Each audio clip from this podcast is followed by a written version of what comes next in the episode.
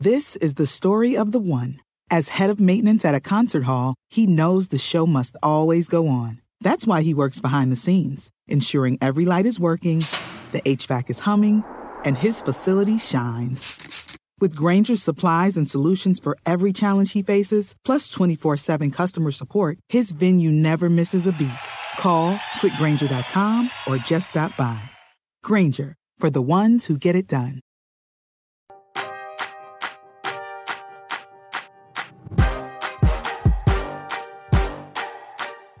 Everyone, welcome to Roundball Stew. I am Matt Straub. It is Thursday. Nope, it is Friday, March 12th, and today we'll be looking at some fantasy hoops storylines to watch during the second half of the season. We will also be looking ahead to March Madness with Vaughn Dalzell and Corey Parson from NBC Sports Edge stopping by to preview the tournament for us. Looking forward to that and much more, all coming up in just a minute. Dietz and Watson's been making meats and cheeses the right way since forever. What's that mean? It means never cutting corners, ever. It means cooking, not processing. It means our Virginia brand ham that's cooked to perfection, then twice baked to layer the flavors. It takes more time, but you can taste the difference. We come to work every day to do it the right way, even if it's the hard way. Because if it's not right for us, it's not right for you. Dietz and Watson, it's a family thing since 1939. The longest field goal ever attempted is 76 yards. The longest field goal ever missed? Also 76 yards. Why bring this up? Because knowing your limits matters, both when you're kicking a field goal and when you gamble. Betting more than you're comfortable with is like trying a 70 yard field goal, it probably won't go well. So set a limit when you gamble and stick to it. Want more helpful tips like this? Go to keepitfunohio.com for games, quizzes, and lots of ways to keep your gambling from getting out of hand. Life is a highway, and on it there will be many chicken sandwiches. But there's only one McCrispy. So go ahead and hit the turn signal if you know about this juicy gem of a detour. Right now, I'm joined by Steve Alexander taking a very timely sip from his glass of lemonade. We think that Ryan Knaus is going to be here in a minute. We don't know, but Ryan may be popping in here in a second. Steve, for starters, how are you? I am doing well. How are you? Oh, thank you for asking. I'm just fine. I I had a moment on Wednesday night when like I, so I, I was hosting a live MLB draft show on Wednesday night and some basketball games came on. There were NBA games on Wednesday night and I had a moment of like, wow, it feels like it has been 6 weeks since we had an NBA game. Have you had that same feeling? Uh yes, and it's it's weird because normally the All-Star break comes and we all take a break and then I feel rejuvenated. I'm like ready to get back out there. I can't wait to set my, you know, FanDuel lineup and figure out what's going on. And I don't know what's going on, man. I just I sent a note to my group that I play with, and I was like, I'm not feeling it today. Somebody else send the game out. I'm not doing it. Wow. Yeah, it's weird. I'm I'm not like down on the NBA. Maybe maybe it's because Thursday nights are usually usually pretty chill, and I know that today is Friday, but we taping this maybe on Thursday. And Thursday Yes. night there's 11 games and and that's going to be a that's going to be a stressful Yeah, a stressful jarring load of games. a jarring NBA Thursday, but a lot to talk about. As I said, we're going to talk March Madness here coming up soon. But first, we are going to talk a few fantasy hoops storylines to watch in the second half. Steve, I'll kick this one off. A big storyline I'm watching would be the performance of Trae Young, who I noticed I went through and combed back through his performances year by year in the league. And he has had some big second halves. His rookie year, his final 34 games, he was around 25 points, nine assists. Second year, that would be last year. Over the last couple of months before the season shut down, he was averaging 31 points and 10 dimes. Those numbers were up from his numbers over the first part of the season. This year, the numbers are slightly down, especially the scoring average. He's at 26 and a half points a game, obviously on a slightly better team. But I'm thinking with uh, some combination of new coach, his track record of second half success, I think I like Trae's odds of busting out a little bit in the second half. He's been 43rd overall in nine category leagues. I still see top 20 in his future uh, for the second half. What are your thoughts on that? You know, first of all, it's funny that we did not discuss what we were going to discuss beforehand. Oh. So the fact that the things we are talking about are right up our our alleys is funny to me. This has been a weird season for Trae Young. Expectations were so high. All those new guys coming in as free agents and, and landing in Atlanta, Clint Capela, John Collins, you know, going to have a breakout year. And everything felt so uh, warm and fuzzy heading into the season. Then, like right away in, in the first few weeks, Collins and Trae had whatever they had, and then Trae just sort of seemingly checked out for a few games. That got a little weird. Mm-hmm. And now we're to the point where he's put up numbers better than really any other player in NBA history who did not make an all star team. So, uh, how is that sitting, weighing on his mind while he's sitting at home? How is he feeling about that? I mean, I think guys that stuff like that happens to either suck it up and try to prove everybody wrong and try to dominate, or they they lose some confidence and just sort of uh, plug along. So I'm with you, man. I'm really interested to see what version of Trae Young we see the second half. Yeah, and we will get our first glimpse of that. We will have gotten our first glimpse of second half Trae on Thursday night as they were set to take on the Raptors after we recorded this episode. And Steve, I think you just added in another element to this that I hadn't even mentioned, which was the All Star snub. So you add in second half track record of success, All Star snub, if you want to believe in that narrative, and new head coaching voice in his ear. You have a lot of ingredients for Trae Young to potentially go off in the second half. So I think if you're in a position in a fantasy league where you know you you sense that you can potentially acquire him in a trade, I still think you know he's got that top 20 ceiling, maybe even slightly better if you know once he takes off, if and when he does take off. Yeah, I'm not going to argue with that. Fine, I came here for a fight. I didn't get one. What what's the big storyline that you are watching, Steve? Mine isn't well. It is a storyline, but it it involves three teams, and they all reside in the great state of Texas.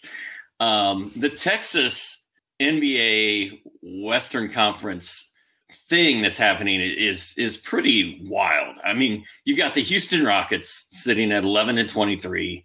Expectations were high coming in with James Harden and Christian Wood. Harden pouted and played his way out of Houston. Christian Wood got hurt. His monther ankle sprain has been just that and maybe a little bit more. We haven't seen him forever. He he didn't play on Thursday, but he's at least running and doing basketball activities. So he should be coming back soon. Houston, it'll be interesting to see if they just pack it in and give up on the season, or with John Wall and Christian Wood and Eric Gordon all presumably healthy, can they make a run? They're 15 games out of first, and you, you only got to get to 10th place to get into the play in tournament, right? So uh, the Warriors are eight and a half back there. So seven games seven and a half games for the um, for the Rockets to make up over the second half of the season. I don't think it's unheard of, but I am excited about seeing Christian Wood play basketball again. Then the other Texas teams, you got the Spurs, who just shut down LaMarcus Aldridge. He'll he won't play another game for the Spurs. They lost to the Mavericks on Wednesday. They are essentially tied with Dallas for the seventh and eighth seed in the West. So the Mavericks have won four straight games. They've won 11 of their last 14. They've sort of righted the ship, figured this thing out a little bit. Whereas I feel like the Spurs might be headed in the other direction. You got Memphis coming, you got Golden State coming, you got the Pelicans and Oklahoma City Thunder. They're going to have a tough time getting up into that mix. But I'm excited to see if Dallas can dig because I really thought Dallas was going to be like a four or five or six seed coming in this season. They just didn't play very well.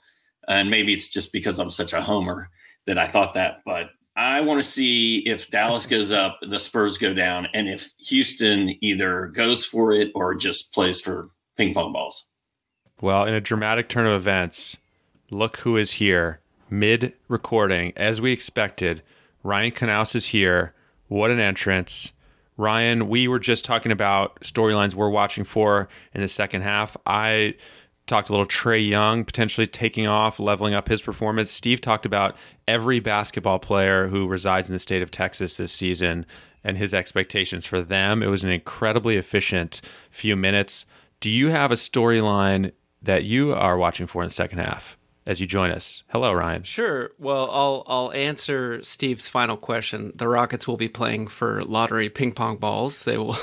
I don't know what going for it would look like with that roster, but it's not going to get them into playoff contention, even with the the plan. But sticking in Houston, what do you got? Did you talk about Kevin Porter Jr. at all? Nope. Hey, Oh, congrats on having your microphone turned on, Ryan. That's the first time you've done that on the first try all year, I think. Thank you. I managed to show up halfway through the podcast, but my micro my, my microwave my microphone is is on. Um, It's impressive. So Ke- Kevin Kevin Porter Jr. Are you guys interested in him? He's already been picked up in 27% of Yahoo leagues, even though as I say this, he has not played a minute. Uh, there's obviously intriguing upside there. The Rockets recalled him from the G League, and they expect him to operate as a point guard for the second unit. So you got to figure he'll have plenty of opportunities. Uh, ostensibly, their sixth man. Are you buying in, or are you too worried about, about his character issues, the inefficiency potentially? What uh, where are you at on KPJ? I'm not worried about his character issues at all. And like you said, Houston, where are they going to go with that roster? You know, it depends if if Christian Wood comes back right away and John Wall and Eric Gordon can stay healthy, and maybe they throw KPJ out there, and they win four or five games in a row. Who knows uh, what could happen with Houston? Uh, Matt, my refrigerator just kicked on. I don't know if you heard that or not, but uh, I know you're probably Wonderful. there's steam coming out of your ears right now. I can I can see that on the video monitor. But um, I wrote about KPJ recently. I did a video about KPJ. I am very intrigued to see what he does. Okay, I'm, Matt, I would you- am too. I just I'm a little bit concerned. I mean, in the G League, he averaged 24 points, two and a half threes, six and a half boards, seven assists, one and a half steals, and almost five turnovers. So obviously, the Kevin Porter Jr. as full time point guard role will be, you know, a learning curve, and that's going to come with a lot of turnovers and potentially damaging percentages. He's not great at the free throw line. Uh, and even uh, Coach Stephen Silas said the game isn't going to come as easy for him as it came in the G League, obviously. And I think best case. So if you think the Rockets potentially could go for it and to make playoff contention, does that make you less inclined to go for Kevin Porter Jr. because he's kind of a tank type, just unleash him guy, or or are you fine with him either way, Steve? I'm fine with him either way because, like you said, I don't know what Houston is going to do. That's one of my. That's the point. I doubt they're going to be good enough to make a legitimate run at the playoffs. But I don't think it's completely out of the question if Christian Wood comes back on a mission and John John Wall can play well and stay healthy. I, I just think it's possible. I'm not going to let what the Rockets may or may not do scare me away from KPJ because either way, Okay. the odds are they're playing for ping pong balls, and the odds are they're going to see what they have in Kevin Porter Jr. and let him play. Some breaking news from Stephen Silas that the G League is not as difficult as the NBA to thrive in. That's the headline right there of this whole conversation, I think. That's that's why you, that's why you hire him, pay him those big bucks for those sort of strategic insights. You know, I'll say Kevin Porter Jr. per 36 minutes as a 19 year old rookie averaged around 15 and a half points, five boards, three and a half assists, 1.4 steals, 1.6 threes. So, yeah, I'm interested. Um, he showed the potential to be more than just a points and threes guy at the NBA level. Now, do we expect him to get 36 minutes in Houston? No, but given how things have gone for that team and what the second half, you know, the latter stretch of that team of the season could look like for that team with probable shutdowns, potential shutdowns, you could see Kevin Porter Jr. being one of the main guys there. He, I mean, there's easily a scenario where when we get to like April or, you know, a month or two from now, he's like one of the two top options on that roster if there are like shutdowns as we think there could be. and or I mean, Victor Oladipo could easily be traded in the coming weeks. So take him out of the equation. That's another high usage guy who needs the ball in his hands quite a bit. So I'm with you, and this is heartening. I'm glad that you guys are both on board. I'm to go bump up that 27% roster rate quite a bit uh, by adding him in all of my leagues. Although, don't bother trying to get him in the in the last ever Rotoworld League because our boss Ed Williams just just took him moments ago. Man, busy morning for Ed. He's the transaction's been flying. Ryan, it's been brief, but I would say, I'd say great. Um, you're out of here. Thanks for stopping by, Steve. You're going to stick around as we get ready to talk March Madness coming up in just a second. Ryan, have a wonderful rest of your day and uh, and days ahead. Thank you. You too, Matt and Steve. Dietz and Watson's been making meats and cheeses the right way since forever. What's that mean? It means never cutting corners, ever. It means cooking, not processing. It means our Virginia brand ham that's cooked to perfection, then twice baked to layer the flavors. It takes more time, but you can taste the difference. We come to work every day to do it the right way, even if it's the hard way.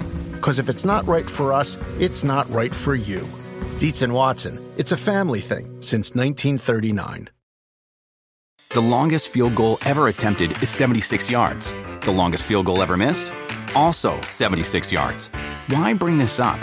Because knowing your limits matters, both when you're kicking a field goal and when you gamble. Betting more than you're comfortable with is like trying a 70 yard field goal. It probably won't go well. So set a limit when you gamble and stick to it. Want more helpful tips like this? Go to keepitfunohio.com for games, quizzes, and lots of ways to keep your gambling from getting out of hand. Life is a highway, and on it there will be many chicken sandwiches. But there's only one McCrispy. So go ahead and hit the turn signal if you know about this juicy gem of a detour. You will not want to miss NBC Sports Edge's first ever March Madness preview show, Brackets and Bets, hosted by Sarah Perlman with Vaughn Dalzell, Corey Parson, and Drew Dinsick, breaking down each region, their best bets, top Cinderella candidates, futures, and much more. Tune into NBC Sports YouTube channel Monday at noon to check it out, and go to NBCSportsEdge.com slash brackets that will take you to the YouTube page for the event where you can set up a reminder to let you know when it goes live. And speaking of March Madness right now, Vaughn Dalzell and Corey Parson are here. Steve Alexander has stuck around. Well, March Madness is almost upon us. Are we ready? Because I do not feel ready, and I'm hoping to feel ready after we're done talking here, guys. Oh, well, I'm certainly already in the mix and ready because I've been betting almost every game that's been on tap so far. So March Madness has come very quickly for me. I don't know how about you guys feel. You know, I'll be honest with you, man. It's interesting that you mentioned it. I feel like a lot of people are not ready for March Madness this year, obviously, with the college basketball season, with the ups and downs and cancellations and teams dropping out and deciding not to play and stuff like that. But listen, I'm starting to get into the groove myself as March Madness is tournament time. I do think over the course of the next week or so, we're going to start to see the hype build up and people get more excited for it. Kind of a different format this year but when the games are being played and we're all in one location. And of course, there was no NCAA tournament last year. Obviously, last year this time is when the world kind of came to an end. So, yes, nobody's into it right now, but a week from now, I think everybody will be into it and ready to go. So, I'm definitely looking forward to the madness. And thanks for having me on, Doctor A. What's up, my man? What's going on, man? The uh, the entire tournament's being played in my former and home state of Indiana, so that's uh, that's very interesting. They've got the hotel there downtown already has the brackets up, like covering the entire outside of the building. I don't, I don't know if you guys have seen that picture. It's pretty cool. No, I haven't seen it, but what I do find interesting about this, like how many different venues are they going to be using, or is it going to be kind of like a AAU style tournament where you know what I'm saying? You got a, you got some guys playing over here, then you got some guys playing over here, and then you got some guys playing over here because I think that'd be interesting. So what I'm seeing in kind of like a post-COVID world is, especially when you look at the NBA bubble last year, and when you look at situations going on with March Madness this year, it's kind of like if you are a player that can kind of play that AAU style of basketball or a team that can kind of play that AAU style of basketball, I think that you can have some success. Well, all these D1 players are AAU. You know, they came from the AAU, so they should be used to that. It's it's not really going to be a bubble like we saw in Orlando with the NBA NBA last year, but it's all going to be uh, right there. And you know, they they say in Indiana that the high school gyms are, are bigger bigger than some of the college gyms and, and whatnot. So it'll it'll be interesting to see how this how this goes down. I'm definitely excited for that. I've been down to the NCAA headquarters multiple times when I used to work in the NCAA, and they have amazing facilities down there. And I definitely trust everyone that's working in March Madness. And it's interesting because I know we probably covered the news that came out about Duke and everything with them being on the ACC tournament. And, you know, a team like that, if this was a couple days later, everything Corey just said about a bubble and them being in one location could have just been taken away. And we could have been looking at a very similar situation as last year at the very end of the season here, which would have been terrible. So um, definitely interested to see how the next week goes getting into just March Madness. All right, well, let's dive into it a little bit. Let's try to get ourselves ready. Let's try to get the listeners ready. Let's hit some of the big points here. So let's start with this. Vaughn, who, as of now, as we tape this on Thursday, the 11th, who are we looking at as the likely number one seeds in this tournament? Well, I think in everybody's book, 100% Gonzaga and Baylor in. There's no question about that. And I feel like 90% or more of the people in the general public believe that Michigan and Illinois are going to be the number one seeds. And as of right now, I have to agree with that. I'm not much of a fan all the time of multiple teams being in number one seeds when we entering March Madness in the same conference. But at this point in the season, it's hard to argue with either of these two teams. Michigan has been pretty complete all season long. Illinois has been streaking the past couple weeks, and they look, I mean, near unbeatable right now. It looks like it would take Gonzaga or Baylor to get them, but outside of those teams, it's going to be Houston. Uh, they win their conference and they do it easily. I think they have a shot. It takes Illinois or Michigan to get knocked off early, and then I also look at Alabama, who, if you contend in the SEC and you win the conference, I mean, you're automatically up for a one, two, or three seed right there. And they've been a complete team all year long with Herb Jones and company. Yeah, you know what? I'm going to agree with Vaughn. Listen, I hate to be on the chalk, but it seems like the chalk is the play when you look at some of the teams that are going to be occupying that top line after selection Sunday. Obviously, Gonzaga, Mark Few's bunch. Listen, I think it's kind of their time coming up this year.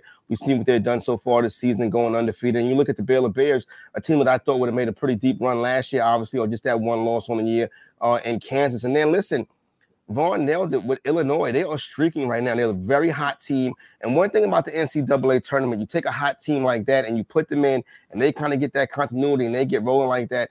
They could actually be somebody that kind of maybe upset that final two that everybody thinks is going to be between the Baylor Bears and the Gonzaga Bulldogs. And then Juwan Howard's bunch in Michigan, they've done a great job this year also. So you do get two of the teams out of the Big Ten, but the Big Ten has kind of been a superior conference this year. So I think there's nothing really left to be said as far as the number one seeds go. So maybe that's one of the reasons why there's kind of been less excitement. At least it seems like there's been less excitement around the tournament to this point. But I think as we get into the conference weekend this weekend, especially if we see an upset, which I doubt with these four teams, it could get more interesting. But listen, the chalk is not the entertaining thing to say. I wish I had a hot take, you know what I'm saying? But no hot takes here. Those are the four best teams in college basketball right there. Well, I'm I'm looking for a hot take, like looking down at like the middle of the standings, even the lo- lower end, like Purdue's, the Texas Techs, Creighton, mm-hmm. uh, maybe even Texas. Like, is there a team that's not even close to being a, a you know a number two seed that you think is better than their record and that is like super Cinderella sleeper that that we need to be thinking about when we're filling out our brackets? That's another great question. As far as you know, Creighton is a team right now in the Big East. It's kind of open because Villanova suffered a couple of injuries. So then you kind of start looking around. But uh, one team I actually I, I like that question because three weeks ago I was thinking of the same thing, trying to get one early, and I got UConn when James Bouknight came back, and they have been looking really, really good. And I think that they can win the Big East right now with Villanova out. Uh, well, not out, but basically down a couple players. And you got Creighton too, like you said. But that's that's one of my teams right now. Um, I look at some athletic bigs like USC. They can slow the game down. They struggle to score though, so I don't know how far they can go. But like you said, the Purdue's, the Wisconsin's, those type of teams, I'm not going to look at them quite yet. The Big 12 is, I think, the best bet for a middle pack team to kind of make a push to be a Cinderella team, in my opinion. I'm looking at really listen, and and Vaughn made an excellent point about what UConn is doing right now. I think they should come out the Big East with that with that injury that Villanova suffered. So maybe a little bit more difficult for them, and they can probably get themselves to a better line, especially if they end up the Big East champions. Listen, UConn is a team that's just been over the past couple years, just been rolling along, rolling along, rolling along, and now we've kind of seen them start to put it together a little bit. I think it's a couple more teams out there like that as well. But mm-hmm. listen, for all the college football heads out there, you know, I kind of tease them when I say the best coach in Florida State history is Leonard Hamilton. And they say, oh, no, it's Bobby Bowden. It's Bobby Bowden. And I'm like, yeah, I get Bobby Bowden does have that championship success from way back in the days, but you look at what Leonard Hamilton has done, putting players in the NBA, having this team play deep to the tournament every year. And one thing I like about Leonard Hamilton teams around the middle of February is when they start to get hot. You know, it's kind of like the Bill Parcells teams back in the day. He builds those teams for tournament runs. Offense could be a problem in Florida State at the time, but you look at it, uh, one winners of five of their last seven games, including blowing out the University of Virginia, which is like the last NCAA champion that I remember. So I'm looking at this Florida State team. I think it's a team that could have a shot um, if they get hot, and obviously they're very well coached. And listen, I know Vaughn, you probably would agree with this. Coaching is a very big part of how you oh, be yeah. successful in March Madness. Yeah, I have another quick one to sneak in there too. If uh, no one has watched this team as of late, but VCU, Um, they're always a tournament team. They've been in, I think, eight of the last nine years, and they got Nah'Shon Bones Hyland back, and he is a straight animal. Uh, he looked amazing in the first game. They won the two two opening rounds of the tournament. Their game got pushed back, but if they win, they got an automatic bid. If they lose, I still think they're in there, uh, maybe that 10 or 11, 12 seed range. But look out for them, man. VCU always finds a way to win a game or two, and I could see them getting the Sweet 16 and then getting booted right after that. Well, I see Dr. A has been busy writing down all these sleeper teams that you just mentioned. Like when people sit down to fill out their brackets, what are some of the teams, Vaughn, that people are going to be most surprised to not see? Well, you know, any, any notable teams that are out or in at this point, surprising teams they'll see in there, or surprising teams they'll be looking for in their bracket and say, well, wait a second. Well, there's a couple. Um, one team that's been up and down on me lately is Michigan State. Uh, they're such a hard team to grasp, but after they beat Michigan, they were plus 200 around that on most books.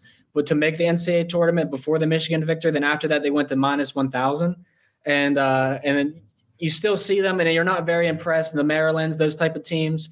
So I look at kind of the seedings and where some of these teams will be seated, and that'll determine whether or not I fade or go with them. Uh, Michigan State, Wisconsin. Wisconsin went three and seven in their last ten games. Andy Katz and a lot of other people still have them around seven or eight seeds.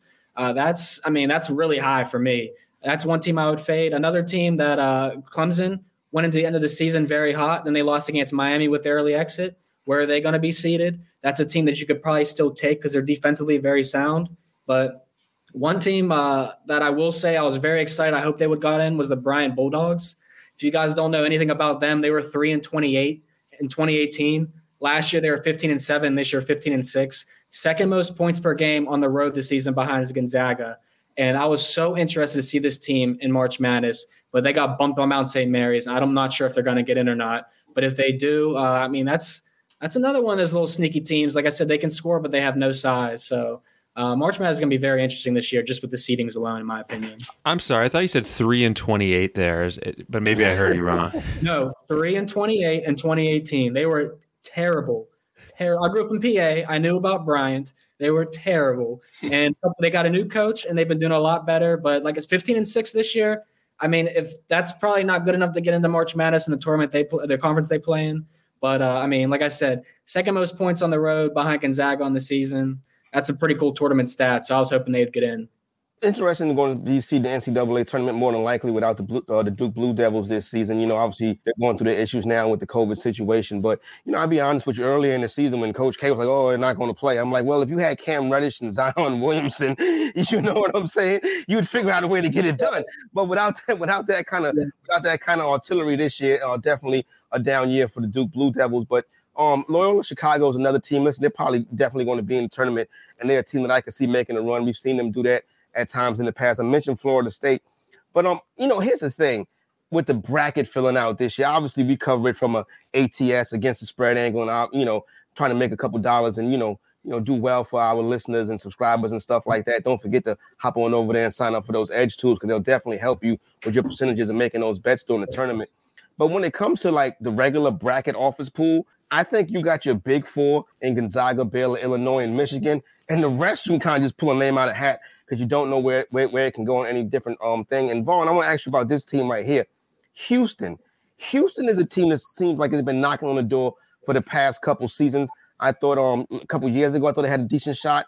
I remember I remember backing them. Um, I think it was, mm-hmm. the Elite Eight or Sweet 16. I remember backing them, took an L on that one. They don't really play the toughest in conference schedule, but if they get hot, they can really light up the Nets. Yeah, I, I agree with you. And I got them at plus 850 and plus 700 less than a week ago to be the number one seed.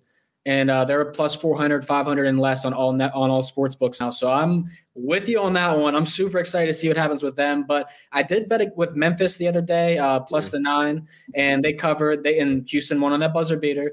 But overall, the Cougars off, off offensively efficiency, defensively efficiency. They are top in the. They're some of the best in the country, top in the conference. Um, I mean, they do pretty much everything well. I do think this is probably their season to make a run because it is that weird March Madness season, you know. But if it's not this season, I won't have much faith in the Cougars after that because they have ran uh, the conference this year for the most part. You know, I grew up in Indiana, and historically, Indiana, Louisville, Kentucky, Butler, all those teams were always somewhere in the mix and always a threat, especially Kentucky and Indiana back a, a while ago. But now, uh, you know, they're not even getting votes to make the top 25. Like, what is going on? Where where have all these teams I grew up with gone? It's getting interesting with recruiting because Kentucky obviously still gets the top, still gets some of the best recruits and top recruits, but they're just not the same type of recruits. And you see the guys that Duke get, and they've been just far more superior, I'd have to say. And even some of the North Carolina guys, too. It's, I don't know exactly where it's going wrong in Kentucky. And I don't think there's necessarily anything is going wrong because they're still going to make the tournament this year and they're still, you know, a pretty good team and everything. But yeah, I don't know. It's getting interesting with this recruiting because you see a lot of guys, and especially just speaking from, uh, oh, I just drew a blank on his name. Uh, Mikey, his I forget his last name. Might be Mikey Jones or Mikey Williams. It's Mikey Williams. Excuse me.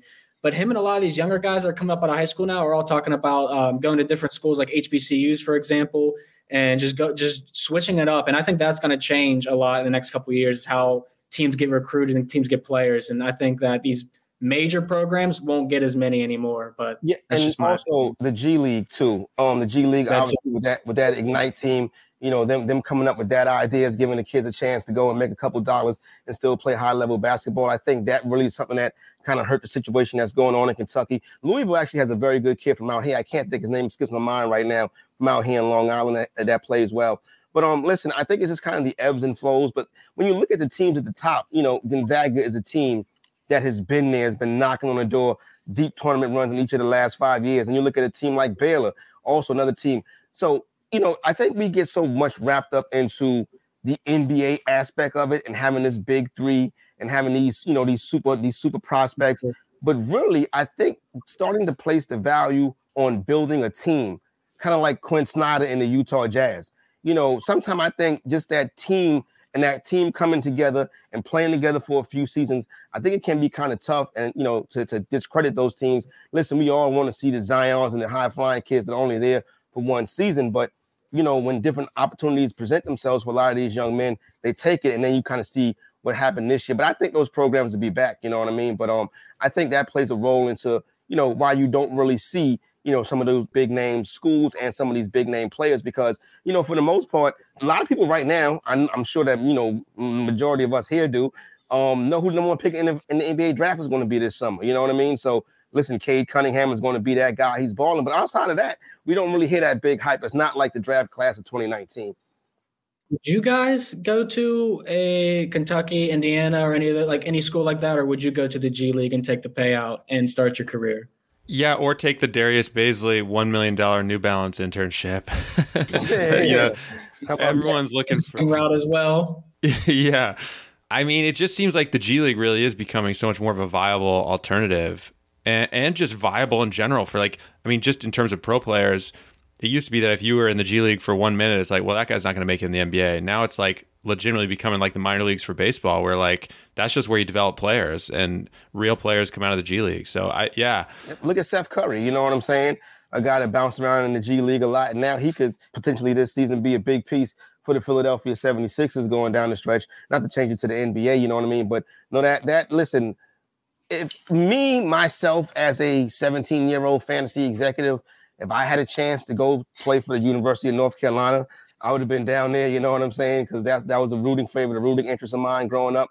See i come from a different era of, of college basketball. I come from an era of college mm. basketball where the big east meant everything. When we came home on monday nights and we watched big east basketball and obviously the duels with the acc and stuff like that. So mm-hmm. a lot of these kids nowadays they really don't have that in them. They kind of know Kentucky, they kind of know Louisville, but they don't, you know, they don't know who Bobby Knight is and stuff like that. So, and not knocking them for that, you know what I'm saying? But it's just a different time right now. So, yeah, my preference would have been a University in North Carolina or, you know, or maybe, a, you know, one of those big uh, schools like that. It wouldn't have been St. John's.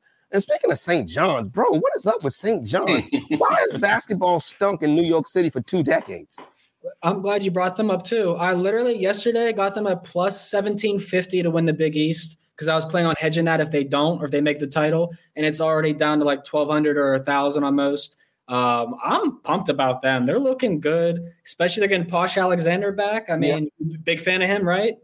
Is Chris Mullin still playing for them? No, he he retired. Uh, he coaches the Warriors now.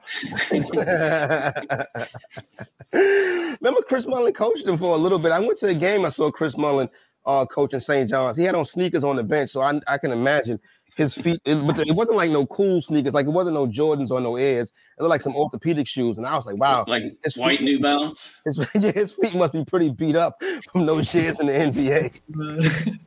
All right, guys. Before we get out of here, one last question I want to ask you, and I'm going to kind of make this a little bit of a two-parter. First and main thing here: favorite bets to win it all. Favorite favorite bets to win it all.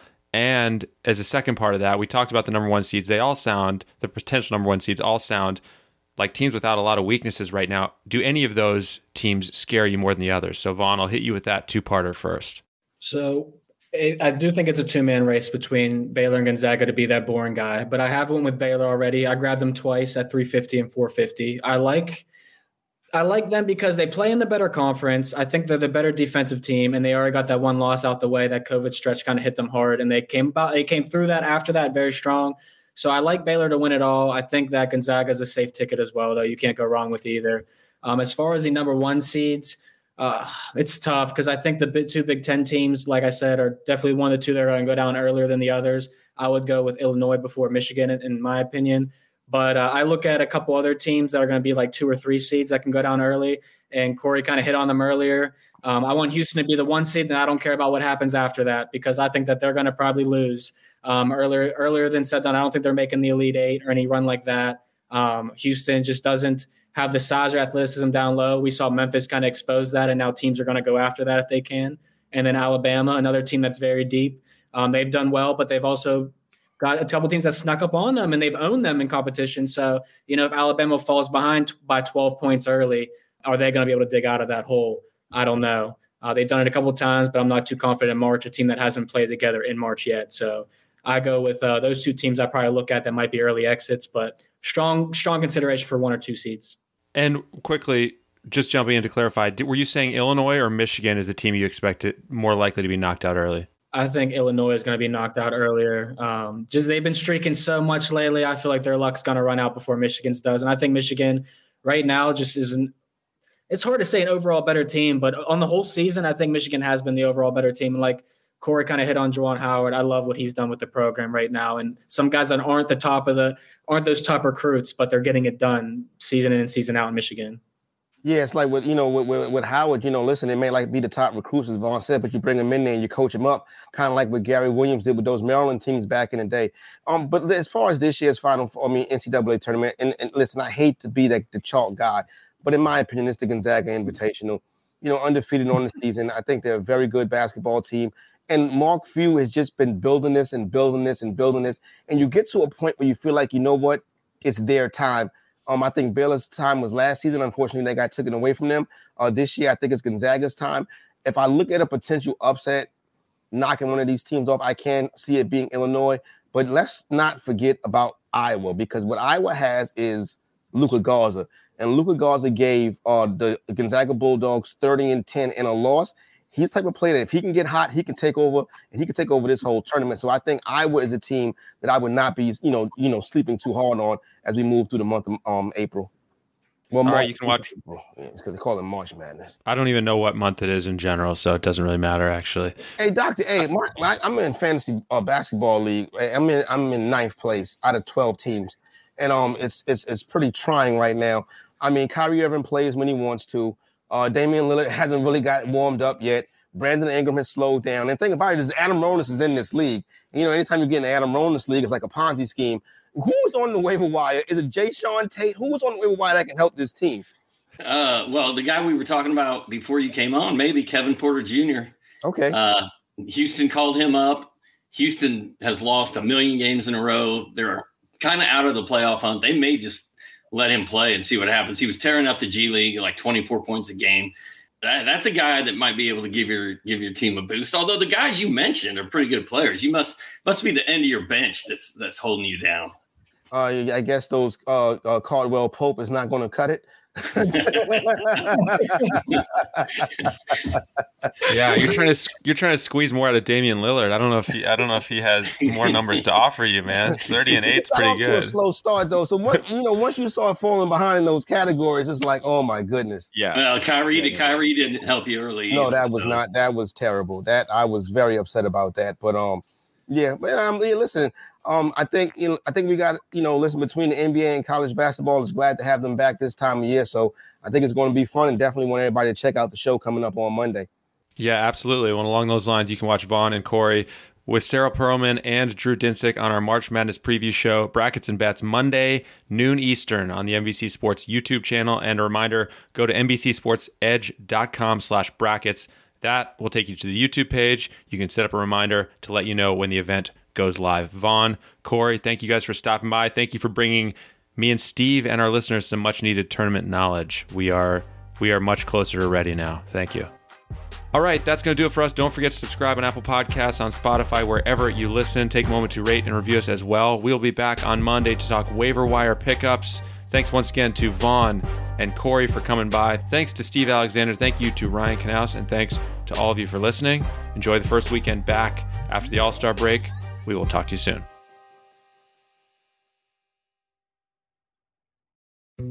Dietz and Watson's been making meats and cheeses the right way since forever. What's that mean? It means never cutting corners, ever. It means cooking, not processing. It means our Virginia brand ham that's cooked to perfection, then twice baked to layer the flavors. It takes more time, but you can taste the difference.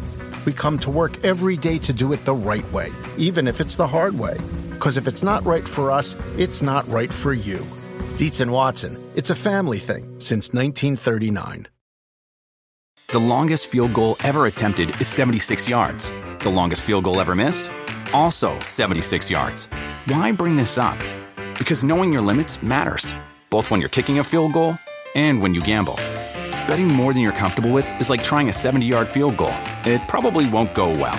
So set a limit when you gamble and stick to it. Want more helpful tips like this? Go to keepitfunohio.com for games, quizzes, and lots of ways to keep your gambling from getting out of hand.